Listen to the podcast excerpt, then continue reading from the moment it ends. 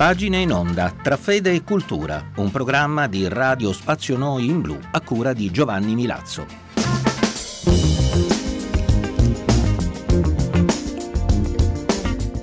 Gentili ascoltatori, ben ritrovati qui sulle frequenze di Radio Spazio Noi in Blu all'ascolto di Pagine in Onda che sempre tra fede e cultura vi offre oggi un brano da un breve ma intenso volume di padre Gaetano Piccolo. Si intitola Testa o cuore, l'arte del discernimento.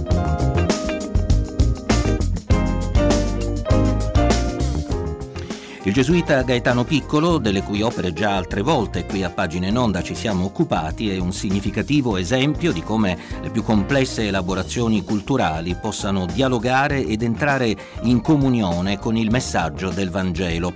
Padre Gaetano Piccolo è infatti docente di metafisica presso la Pontificia Università Gregoriana, ma dei suoi studi ha fatto una via per una esperienza spirituale molto personale che conduce a valorizzare le dinamiche umane orientandole verso Dio. Per Gaetano Piccolo, in particolare, l'incontro con la parola di Dio illumina il cuore dell'uomo e può guarire anche i grovigli della psiche.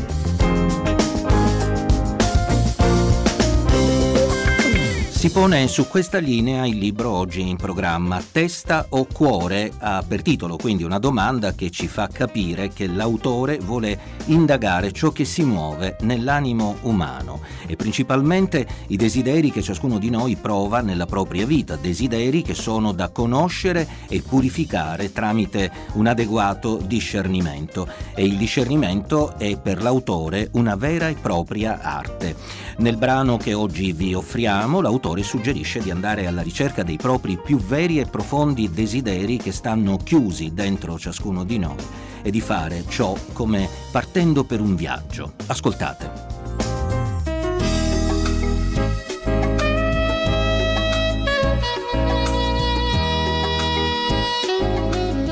Se vogliamo partire per un viaggio abbiamo bisogno di mettere in moto la macchina, quindi abbiamo bisogno di un motore, ma è necessario chiedersi anche che tipo di viaggio vogliamo fare e attraverso quale strada. Forse prenderemo la litoranea oppure dovremo inerpicarci per le montagne o imbarcare l'auto. Se non sappiamo tutte queste cose, rischiamo proprio di rimanere fermi, forse anche con la macchina accesa, inquinando l'aria e magari dicendo mi piacerebbe andare a Palermo ma non sono sicuro di come voglio arrivarci.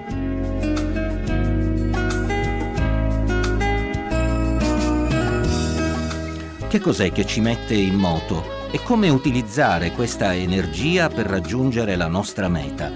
Ignazio di Loyola ci propone di iniziare la nostra preghiera mettendo davanti al Signore ciò che desideriamo Ignazio chiama questo desiderio iniziale, la grazia da chiedere. La chiama grazia nel senso di gratis, qualcosa di gratuito, un regalo che chiediamo al Signore come un bambino che ha la libertà di chiedere alla propria madre quello che desidera.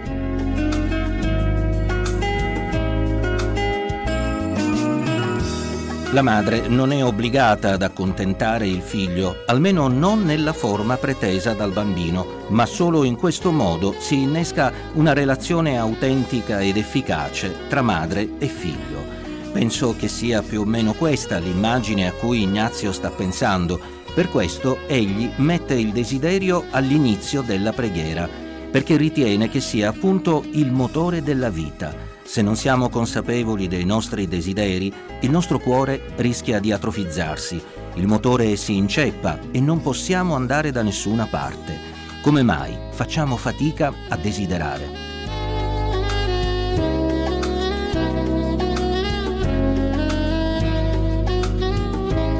Un primo nemico del desiderio è il tempo ed è nemico quando lo percepiamo solo come Cronos, come tempo che scorre irreparabile, che divora i desideri, che non dà tregua, che non lascia fiato per desiderare. Non ho tempo, non c'è più tempo, non è più il tempo.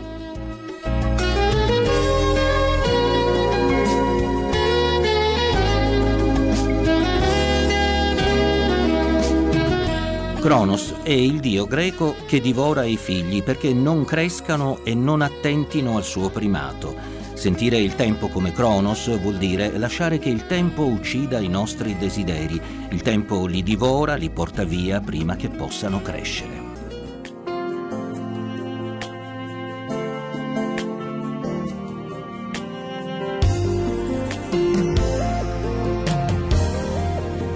Ma il tempo può essere anche un kairos, un'occasione favorevole e propizia, un tempo speciale nel quale mi accorgo che sono una persona capace di desiderare.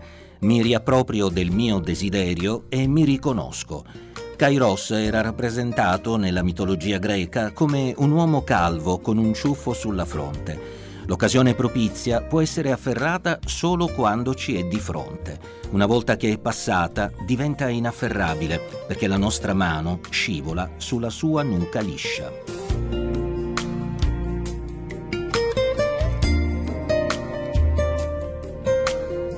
L'immagine delle stelle cadenti nella notte di San Lorenzo ci può aiutare la stella lascia infatti una scia brevissima e per approfittare di tale scia è indispensabile avere un desiderio pronto. Possiamo pensare alla nostra vita come ad una notte di San Lorenzo. Si propongono all'improvviso occasioni propizie per i tuoi desideri.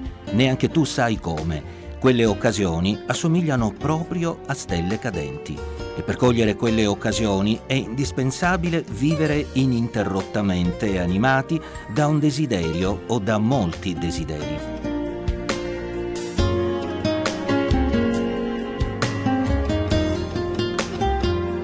Un altro nemico del desiderio è la paura.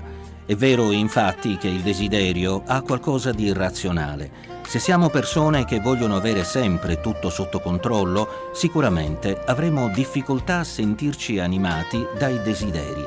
Il desiderio implica sempre una dimensione di trasporto, uno spazio che ci sfugge, un lasciarsi andare.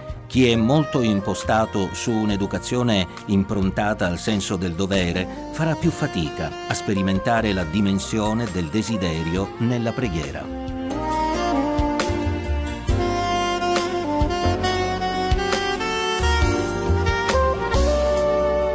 Il desiderio adulto è quello che trova equilibrio tra due eccessi.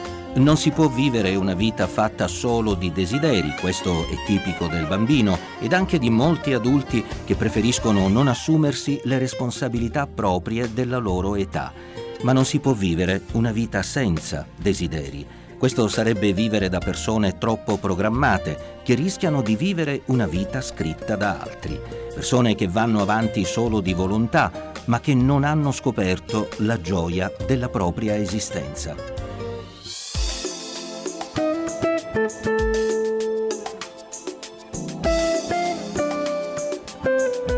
Il desiderio adulto si lascia accompagnare dalla volontà ma se un desiderio non muove la mia volontà, se resto sempre allo stesso punto pur desiderando, allora sarebbe bene chiedersi, questa cosa la desidero davvero?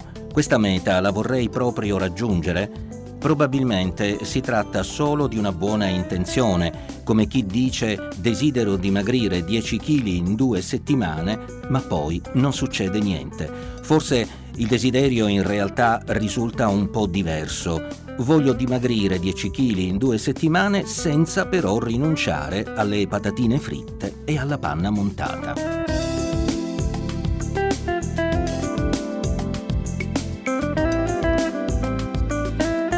Se non riusciamo a portare avanti i nostri desideri, sarà il caso anche di chiederci se non ci stiamo autosabotando a volte siamo noi stessi che inconsapevolmente mettiamo in atto comportamenti che ci impediscono di realizzare ciò che a parole diciamo di volere attuare.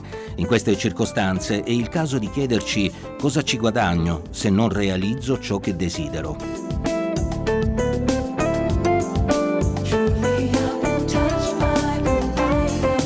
L'importanza del desiderio non è una novità nel pensiero cristiano. Già Sant'Agostino ci ricordava, se continuo è il tuo desiderio, continua eppure la tua preghiera. Il desiderio è il recipiente dello Spirito Santo. Se ci presentiamo davanti al Signore con i nostri desideri, Dio ha un luogo dove riversare i suoi doni. Se il rapporto con Dio parte dai nostri desideri, allora diventa un rapporto autentico.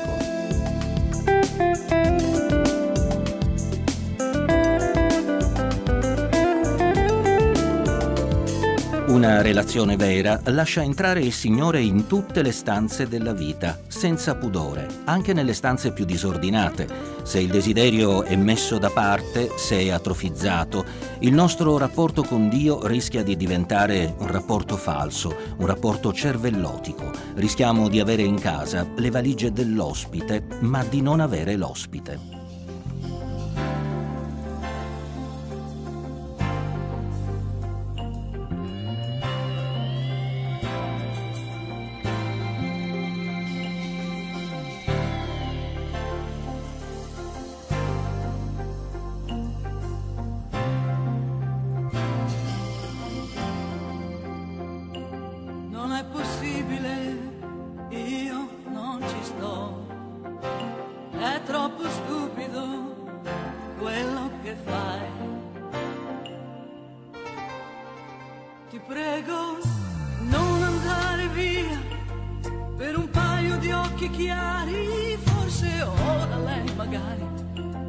Sì ma poi ti butta via, via dalle mie mani, c'è un deserto senza fine.